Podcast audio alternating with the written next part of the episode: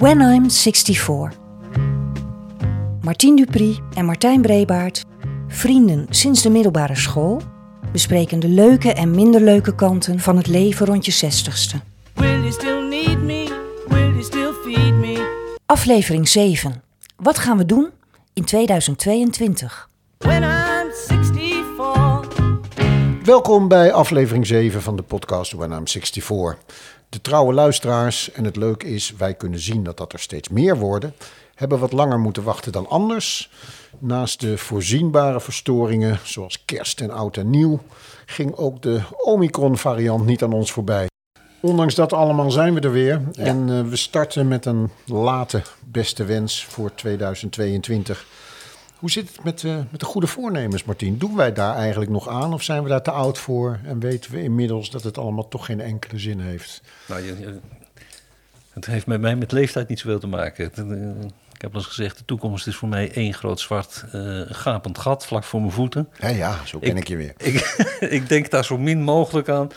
Dus aan goede voornemens doe ik al helemaal niet. Want uh, het enige, een van mijn slechtste avonden, een van mijn chagrijnigste avonden per jaar, is de oudejaarsavond. Want het enige wat ik denk, oh god, weer driehonderdvijfenzestig dagen als dat maar goed gaat. En het is ook, ik maak ook nooit, uh, ik maak ook nooit plannen uh, voor de lange termijn. Lange termijn voor mijzelf. Toevallig hebben we dat twee jaar geleden een paar keer wel gedaan. We hebben kaartjes voor Paul McCartney en kaartjes voor Randy Newman. Nou, dat geld zijn we dus allemaal kwijt. Die concerten zijn ook nooit gekomen. En ik zei tegen mijn vrouw, zie je wel, dat werkt niet. Ja, dat is wel een mooi bruggetje. Want ja. um, dat is dus eigenlijk waar we het vanavond over willen hebben. Wat, wat gaan we doen in tweeduizend tweeëntwintig? Um, niet zozeer in de categorie goede voornemens, maar misschien wel gewoon, heb je plannen voor tweeduizend tweeëntwintig? Wat zouden we kunnen gaan doen? Ja, absoluut. En kunnen we daar ook nog een doel uh, aan vasthangen? Ja, ja, precies. En daar hebben we een paar tips en een paar mogelijkheden. Ja. Ik heb een paar mensen gesproken. Maar uh, dat komt zo meteen, want om te beginnen, heb je nog iets meegemaakt, uh, Martin? Ja, nou, ik, ik ga verder in het, uh, met hetzelfde onderwerp in het stramien waar we al in zaten. Onze afgelopen weken werden volledig bepaald uh, uh, door uh, corona. He, ben je wel besmet, niet besmet? Uh, moeten we testen, moeten we niet testen? Werkt die zelftest nou wel of werkt die niet? Moeten we wel of niet naar de G G D? En daarnaast veel belangrijker, kan dat kerstdiner nou eigenlijk nog wel? Kan die oudejaarsavond wel op deze manier? En de spagaat waar je in zit is dat je, wij althans, dat je je aan de regels wilt houden in de hoop dat corona zo snel mogelijk beheers en leefbaar wordt in ons leven. Maar we willen ondertussen niet het plezier uh, in het leven uh, verliezen, nee, of verpesten. Mm-hmm. Dus zo hebben we op een buitengewoon plezierige manier jouw vijfenzestigste verjaardag kunnen vieren. Maar inderdaad, we vieren het met z'n vieren. Niet zoals gehoopt en zeker niet uh, zoals gedacht. En het rare is, en ik denk dat dat wel iets met de leeftijd te maken heeft. Wij komen die lockdown eigenlijk wel, Marianne en ik, die lockdown eigenlijk wel goed door. De afgelopen week zaten we dan noodgedwongen in quarantaine. En dat heeft zeker, ja, ook als dat maar een week duurt, dat heeft zeker positieve kanten. Waar ik meer last van heb, is dat impulsieve acties bijna niet kunnen. He, gezellig even wat gaan drinken, ja, even lekker uit eten. Of simpel uh, wandelen. Ja. Ja, dat kan wel. Maar ik mis dan de, het biertje.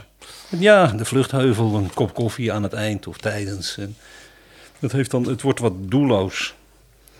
Maar een van de prettige effecten van de lockdown, ik zei het al, dat is uh, dat in ieder geval voor de duur van de lockdown de zwembaden dichtgingen. Dat, dat ik, wat ik aan Marijn beloofde, om baantjes te gaan zwemmen, even kon ontlopen.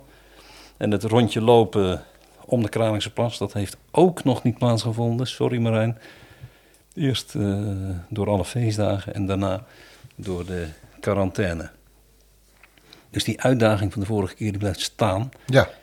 Ik ben er, ik, ik weet niet, jij ook. Maar we zijn er allemaal klaar mee. Klaar, zeker, met corona zelf. Maar ik ben vooral klaar met de plaats die corona inneemt in mijn kranten, op tv, in het nieuws en in, ja, gesprekken. Ja. En, en zelfs nu voor het eerst en wat mij betreft voor het laatst in de podcast. Ja. Zal ik daar dan maar iets geheel coronaloos tegenover uh, zetten? Ja, goed. Um, in het kader van uh, wat heb jij meegemaakt, want dat ga je vast vragen. Ja. Wat heb jij meegemaakt, uh, Martijn? Ik ben heel blij dat je het vraagt. Ja, nou ja, je, je noemde het al, op vier januari was ik jarig. Dat werd een hele gezellige dag.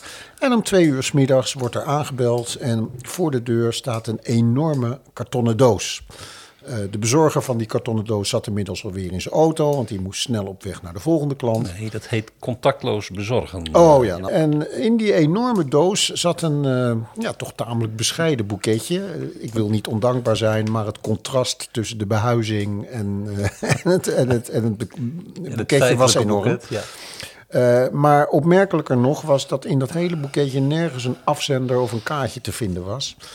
En uh, nou doe ik al tijden niet meer aan geheime bewonderaars. Dus ik was wel benieuwd van wie dat zou, boeketje zou kunnen komen. Uh, maar daar heb je wel een probleem. Want uh, hoe dat aan te pakken? Nou, uiteindelijk... Het is niet de bloemenzaak om de hoek. Nee, precies, nee. Dat bedoel ik. Dus uh, uiteindelijk uh, heb ik de firma uh, van wie de doos was... heb ik via internet getraceerd waar de helpdesk uh, zat. Ja. En die heb ik gebeld. En die helpdesk, moet je nagaan, dit speelt zich allemaal af in Haarlem. Die helpdesk zit dus ergens in Limburg...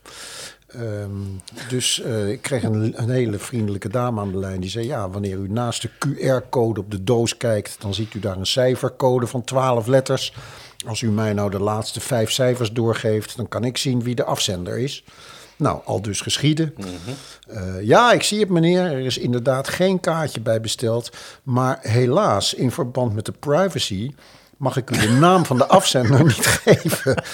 Wat ik echter wel kan doen, is vanuit hier contact opnemen met de afzender. Dan vraag ik of zij, oh, uh, of hij, ja. of hij uh, contact met u op wil nemen.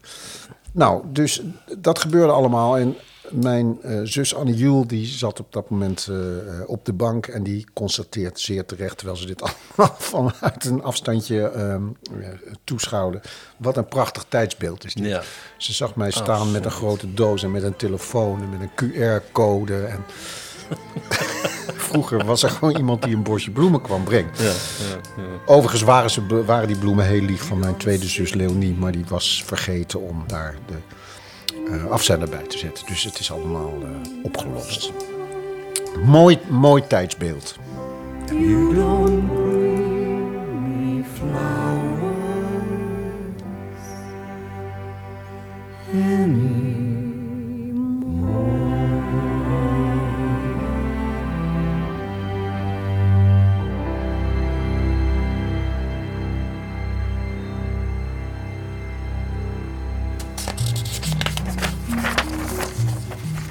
Hi pap.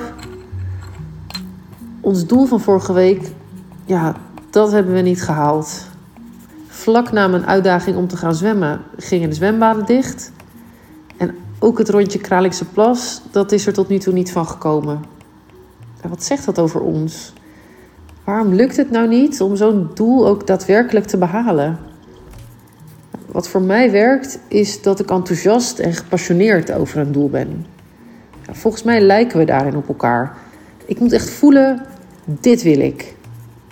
Dat vind ik eerlijk gezegd nog het lastigste bij het stellen van doelen. Want wat wil ik nou echt? Dan moet je het toch ook eens proberen. En daar stort ik me dan vol overgave in... om vervolgens toch ergens mijn motivatie te verliezen. Hardlopen, meer nee zeggen, vrijwilligerswerk gaan doen. Allemaal sneuvelden ze. Maar... misschien is dat ook iets van uh, mijn tijd. Jij groeide op in een tijd waarbij je ouders nog deden wat de kerk voorschreef, maar jij daar los van kwam. Alles kon en mocht. Maar het was allemaal wel veel verder weg en moeilijker te bereiken dan nu. Nu kom je met één klik op je telefoon in een hele wereld die je niet kende. Allerlei soorten vrijwilligerswerk. De meest schreeuwerige coaches die zorgen dat je overal nee op zegt... Ja, en als je gaat zoeken op hardlopen kun je zelfs trainen voor de Ironman. Ja, en daar gaat het bij mij mis. Al die mogelijkheden. Maar ook de verwachtingen en mijn eigen perfectionisme. Want als ik iets ga doen, ja, dan denk ik vaak groots. Ja, dan wil ik dus ook meteen de beste podcast van Nederland maken bijvoorbeeld. Vanuit mijn vak zouden we hierin zeggen dat mijn spontane, blije kant... botst met mijn kant die me hoge eisen stelt. Hoe werkt het eigenlijk voor jou? Jij zegt vaak dat je genoeg hebt aan familie en vrienden om je heen. Maar is dat een overtuiging waar stiekem toch ook een behoefte onder ligt? Kus.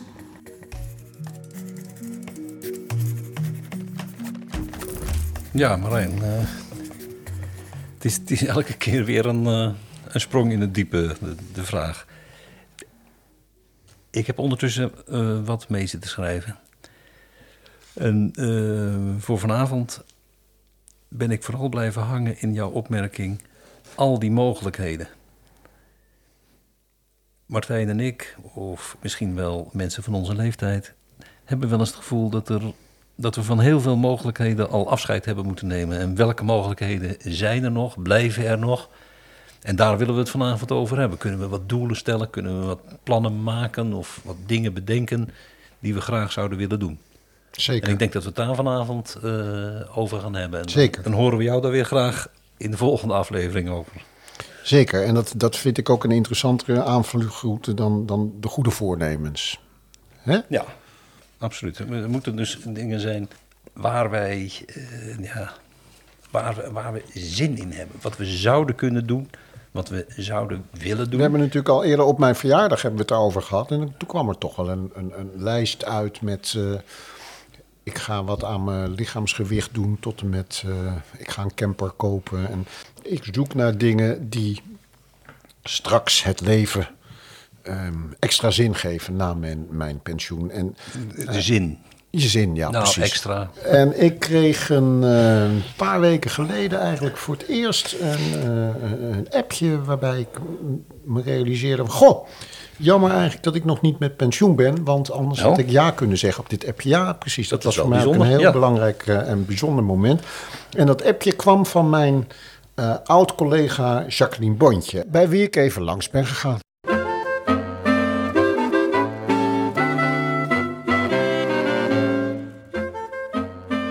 Jacqueline Bontje was jarenlang tot haar pensionering mijn collega kunst algemeen op het E C O in Haarlem.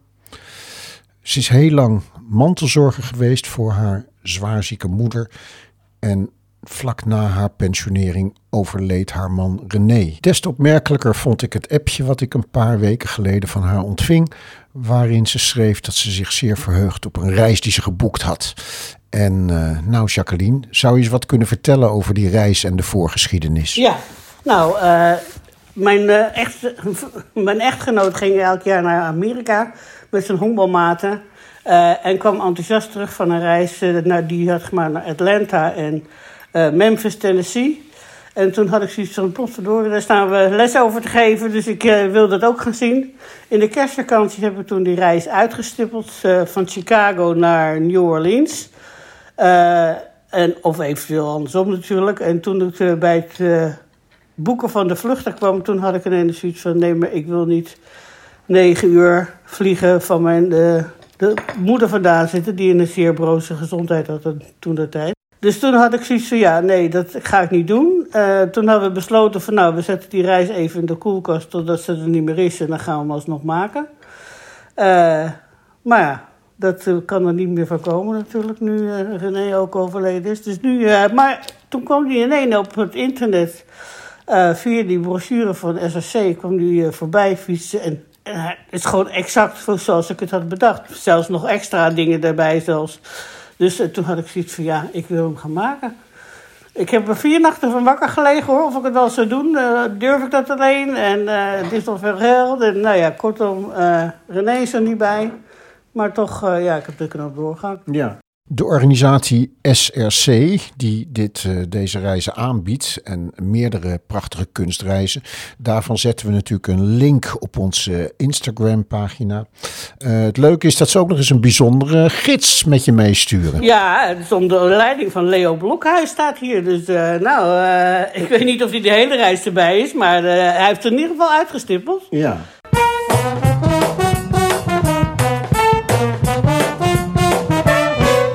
Ja, leuk. Uh, leuk. Uh, dat zijn natuurlijk wel de verhalen waar je waar je vrolijk van wordt en waar je inderdaad van denkt, god, dat zou toch wel leuk zijn om dat te gaan doen op het moment dat je vrij bent van werk. Ja, toch? In je eigen tijd. Ik was uh, graag besteden. Met haar meegegaan. Geweldig. Ja, te, tegelijkertijd is het niet, denk ik, voor iedereen uh, weggelegd. En, en ook niet voor iedereen, bijvoorbeeld niet voor Marianne, is het geen wenkend perspectief om uh, vliegreizen, uh, zeker niet van die afstand uh, te maken. Ja, Marianne is ook niet van het vliegen, hè? Maar niet meer, nee. Maakt je wereldje wel kleiner. Ja, absoluut. Nee, maar het is niet voor iedereen weggelegd. Maar heb je ook nog uh, gesproken met iemand die, die iets meer uh, ja, haalbaarder binnen... Ja, ik vond een artikel over, um, schrik niet, uh, een sportschool, CirkelFit. En um, uh, ik heb niet zulke hele goede ervaringen met sportscholen. Ik weet niet of jij daar ooit geweest bent, maar... Ik, ja, ja. Je, zou het, je zou het niet zeggen. Maar ja, hij is er geweest, ja. Ik vond het eigenlijk tamelijk verschrikkelijk om meerdere redenen. Um, en dat CirkelFit, dat sprak mij wel aan. Uh, omdat dat... Uh, nou, ik geloof niet dat de doelgroep nou per se de senioren is... maar het heeft wel een aantal keuzes gemaakt die ik plezierig vond.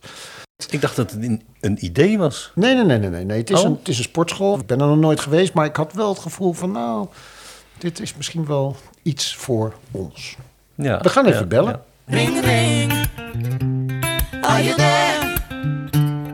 Hello, hello. Are you there, you there, you there? Ring, ring. Ik heb aan de lijn Frank en ik weet van Frank dat hij de bedenker, de uitvinder is van het concept CirkelFit. Het, het heeft iets met sportschool te maken, maar het is ook heel anders. Kun jij me dat in een paar minuten uitleggen, Frank? Ja, dat ga ik proberen. Leuk, leuk dat ik hier een bijdrage aan mag geven. Nou, ik ben al enige tijd actief in de fitness. Ik heb verschillende concepten in de markt gezet.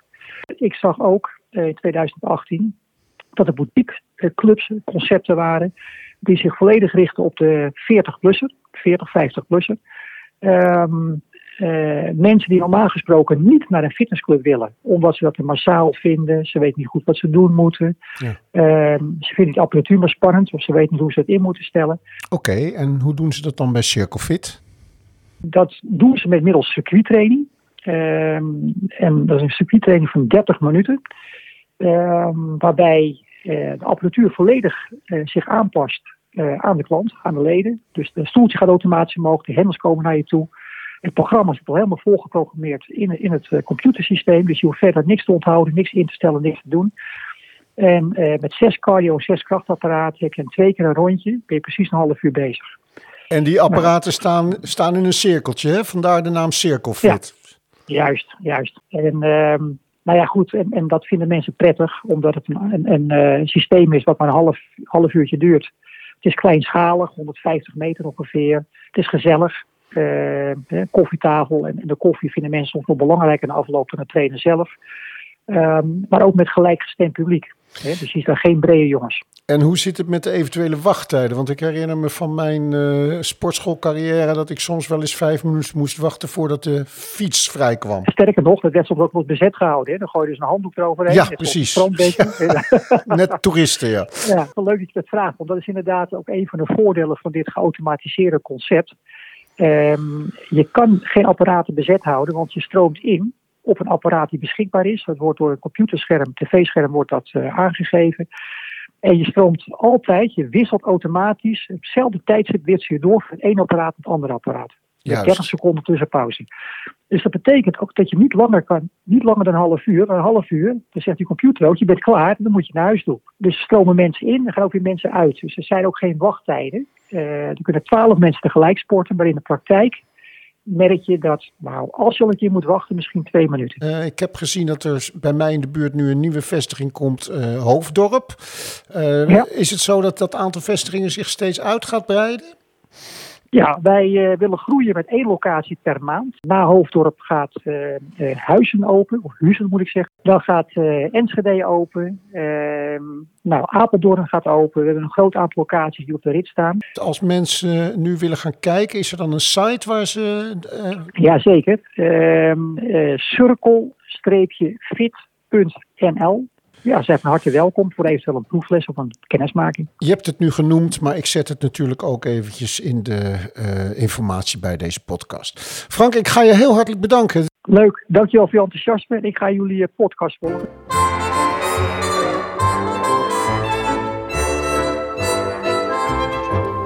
ja, dat ligt in ieder geval veel meer binnen uh, zeg maar de mogelijkheden dat je zomaar zou kunnen gaan doen. En we hebben het inderdaad met jouw verjaardagsavond ook uh, over wat mogelijkheden gehad. Hè? Dus een, een boekenclub, uh, ja. toch meer wandelen, gaan studeren, waar we het in deze podcast ook nog eens een keer over gehad hebben. Mindful wandelen. Kun je Mindful niet, wandelen, ja. ja. Dat is misschien ook wel leuk, want daar heb ik ook nog een mailtje naartoe gestuurd.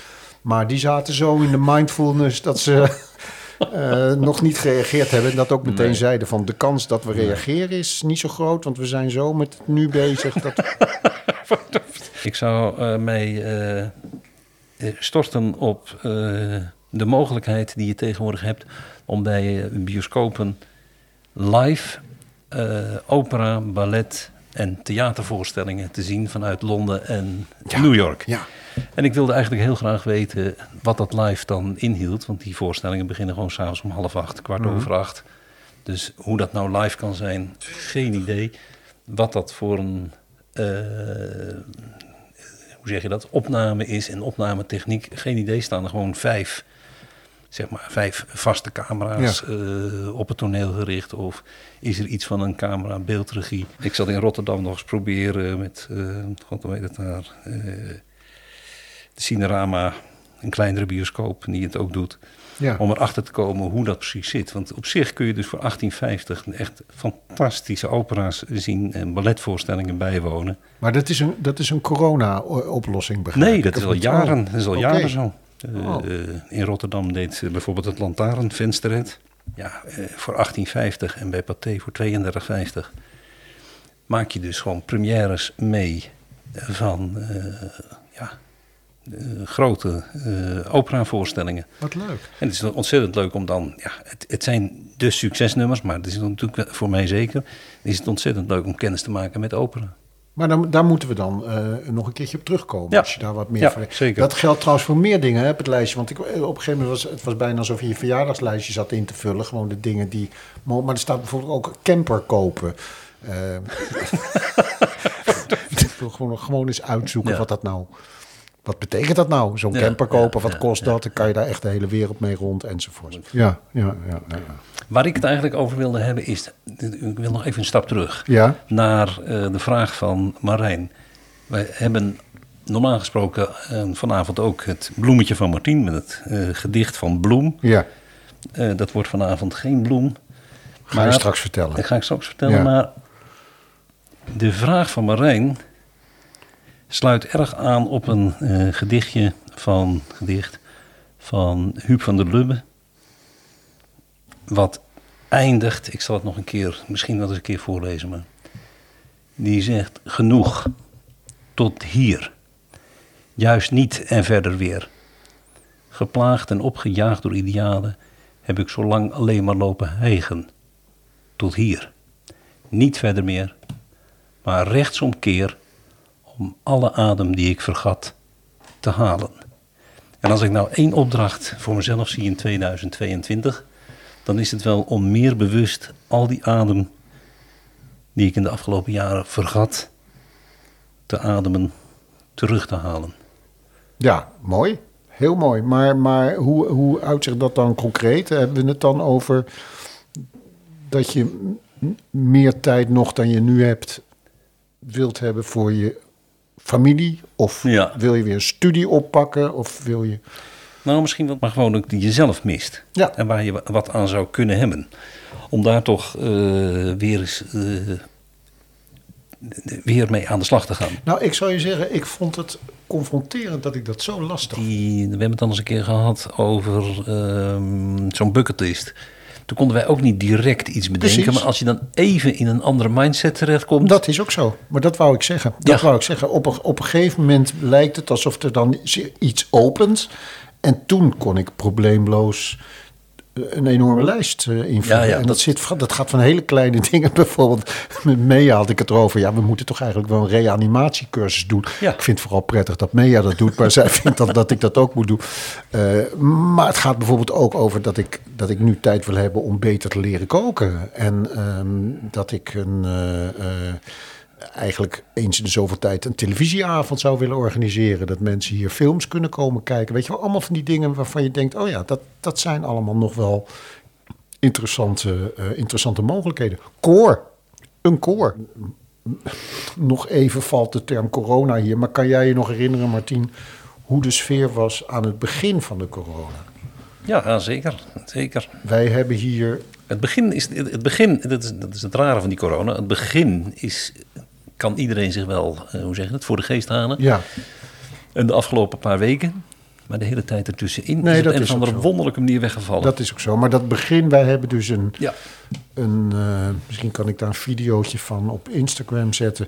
Maar we hebben hier een, een, een tuin uh, sing-along gehad, waarbij mensen dus vanaf het uh, balkon uh, met z'n allen. Ik had de piano in de tuin gezet en uh, uh, we zullen doorgaan, hebben we met de buurt gezongen op een uh, zomeravond. Het was ja. echt buitengewoon indrukwekkend. En uh, toen dacht ik, uh, nou ja, misschien zou het wel leuk zijn om een soort buurtkoor te maken. Ja. En je kent mijn liefde voor uh, Nederlandstalig, met name het kleinkunstmateriaal. Uh, Daar ja. ligt zo ongelooflijk veel prachtig materiaal wat nooit meer gebruikt wordt. Uh, Maarten van Roosendaal, maar ook eerder uh, Donkersjok en Ivo de Wijs, noem het allemaal maar op, uh, Willem Wilmink. Het zou toch heel leuk zijn om een klein koor te maken waarbij je dat soort dingen um, kunt doen. En ik merk dat het nu niet gaat. En weet je wel, dat zijn dan momenten dat je denkt, oh, maar wacht eens even, straks ben ik met pensioen. Uh, dat is wel iets waar ik dan weer heel veel uh, energie van krijg. Zouden, zouden mensen nog de discipline op kunnen brengen om dan, want ik weet dat jij daarvan bent, dan moet het ook gewoon elke week een vaste avond zijn. Nou ja, weet je, het grappige van een koor is bij uitstek dat je, dat je te maken hebt met het sociale aspect en met het muzikale aspect. Mm-hmm. En uh, mijn vorige koor is daar ook op gesneuveld. Want uh, ik zal geen namen noemen, maar een van de tenoren was echt de gangmaker. En die zorgde ervoor dat het allemaal buitengewoon gezellig werd. Maar laten we zeggen, muzikaal gezien hield hij de zaak een beetje tegen. En ik merkte dat er eigenlijk steeds meer wrevel in dat koor uh, ontstond. Van ja, we willen eigenlijk verder, maar ja. uh, deze man uh, gaat zo linksaf, terwijl we rechtsaf moeten met z'n allen. Uh, ja, en dat werd wel een beetje lastig. Want moet je die man er nou bijhouden? Omdat ja. hij het gez- een van de oprichters van het koor en verreweg de gezelligste. Of moet je tegen hem zeggen, ja sorry, uh, maar hier scheiden onze wegen. Je kunt het muzikaal niet meer aan. Ja. Dus dat is, ja, dat is wel een, dat is wel een, lastig, uh, een lastig ding. En als, als het goed is, heb je het en gezellig met elkaar en kun je uh, leuk muziek maken. Maar het is niet mijn bedoeling om daar nou echt muzikaal iets heel hoogstaans uh, neer te zetten. Ik vind het sowieso heerlijk om met mensen muziek te maken. Ja. Als het dan ook nog in combinatie is met een Nederlandstalig repertoire, dan vind ik dat heel leuk. Dus iedereen die dit hoort en die denkt, hé, hey, dat is misschien wel wat voor mij. Ik woon in Haarlem. We kunnen allemaal de, een ja, ja, vroeger stuur had, mij een mailtje. Dan gaat hij weer vroeger, maar je kon vroeger natuurlijk heel makkelijk allemaal lid worden van een kantorij of van een kerkkoortje. Ja, nog steeds maar, hoor. Jawel, maar er zijn natuurlijk veel minder kerken en dat er wel. Zijn veel minder kerkgangers. Er zijn, dat wel, maar er zijn wel erg veel koren. Ja, ja maar dat ik, Nederland ik, het land is met de meeste koren, als ik me niet vergis. Ja, als ik denk aan het koor waar mijn moeder in zat op haar tweeënnegentigste in het verzorgingstehuis, dat, dat wil je ook je ergste vijand niet aandoen. Nee, dat, dat is waar, maar het feit dat ze op de tweeënnegentigste nog in een koor kon in een ja, verzorgingstehuis, absoluut. Vind ik ook toch wel weer heel erg. Ik ben ooit eens, uh, dat moet in juni zijn. Uh, Waarom weet ik ook niet, maar ik had een kapper die zo ongeveer op de Dam zat. Wat de meest ongemakkelijke plek, de meest ongemakkelijke locatie is die je ja, maar nogal. kunt bedenken.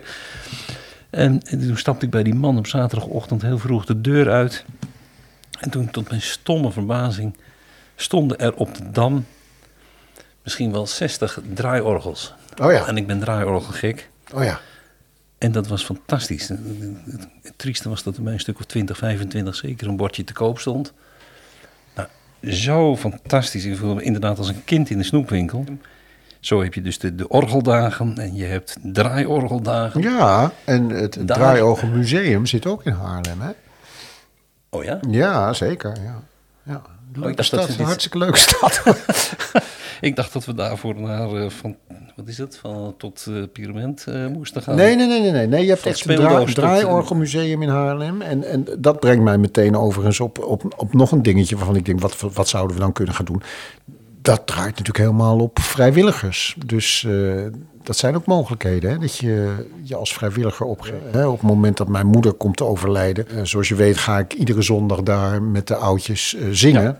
En ja, ik denk dat dat niet stopt op het moment dat mijn moeder komt te overlijden. Dat heb ik inmiddels het idee dat dat zoveel... Uh, het geeft mij uh, plezier. Maar uh, vooral die, uh, doet die oudjes ook heel veel plezier. Als we het dan toch over koren hebben. Dat, rond, dat zingen rondom de piano, dat blijf ik er wel in houden. Ja, dat is geweldig. Ja, ja. ja. ja fantastisch. Hey, en uh, heb jij nog iets op de lijst waarvan je denkt... oh ja, nou dat is dan misschien nog wel een, een plannetje wat ik, uh, wat ik zou kunnen... Maar wat ik wel graag had gewild was, uh, na mijn pensioen... was om uh, de begraafplaats van Aalsmeer, waar mijn ouders uh, begraven liggen... en waar ik... als ik langs die graven loop, ontzettend veel mensen van ken. En in ieder geval de namen herken en denk, oh ja, dat is de vader van die, dat is de broer van die. Om, uh, nou niet zozeer die mensen tot leven te wekken, maar om een brochure te schrijven over die begraafplaats, over mm-hmm. die graven. En dat kan een fotootje zijn van het graf met daarbij, en hier ligt Kees en die kende iedereen, want hij was die en die. Vooral niet alleen maar... Uh, zeg maar de fine fleur van Aalsmeer, voor zover die uh, bestaat. Maar dat kan ook uh, inderdaad een trainer van de voetbalclub zijn. Iemand die iedereen kende. Uh, de kroegbaas. Uh, iemand die te vroeg is overleden. Dat had ik, heel, dat had ik eigenlijk heel graag willen doen. Omdat je ja. dat, dat is natuurlijk een eindeloze taak die ook halverwege uh, publiceerbaar is en aangevuld kan worden. Mooi idee, man. Ja. En ook wel iets van uh, waar je een, een, een tijdje mee bezig bent, denk ik. Ja, daar ben je wel meteen uh, mee bezig. Ja. Goed, nou, uh, lekker vrolijk einde. Ja. Um, ik denk dat we ermee moeten stoppen, want we hebben al een heleboel zo langzamerhand.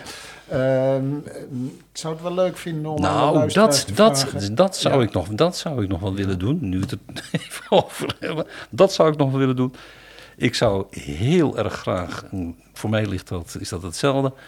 Uh, babs zijn, bur- uh, buitengewoon ambtenaar van de burgerlijke stand. Ja, ja. Wat nogal lastig is om te worden. Dus het sluiten van huwelijken, maar ook samenlevingsovereenkomsten. Uh, ik zou dat heel graag doen. Gewoon uh, incidenteel. En daarnaast uh, heb ik in het verleden uh, regelmatig uh, uitvaarten geleid. Oh ja. En dat vind ik ook gewoon, dat is ook gewoon prachtig om te doen.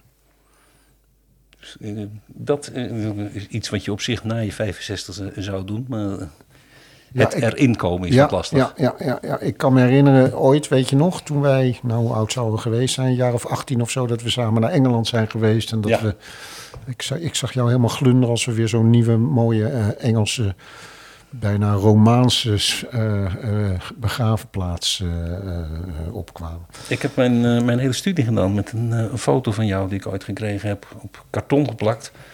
van een, uh, een begraafplaatsje ja. in Engeland, zoals het volgens mij moet zijn. Dus die stenen waar je bijna doorheen kon kijken, ja, ja scheef gezakt. Ja. Ja. Zo hoort het te zijn, ja. ja en we sluiten hierbij uh, het jaaroverzicht tweeduizend tweeëntwintig af. De quote van Colt. De quote is van Charles Lamb. Dat was een essayist, dichter en gek genoeg ook antiquair. Van, en dit heeft hij gezegd ongeveer rond achttienhonderd. En ik, uh, ik zeg deze even om het gedoe rond uh, zo'n jaarwisseling een beetje af te zwakken. Hij zei... Niets verbijstert mij meer dan tijd en ruimte.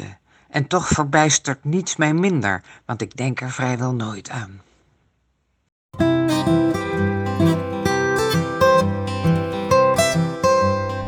Vind je dit een leuke podcast?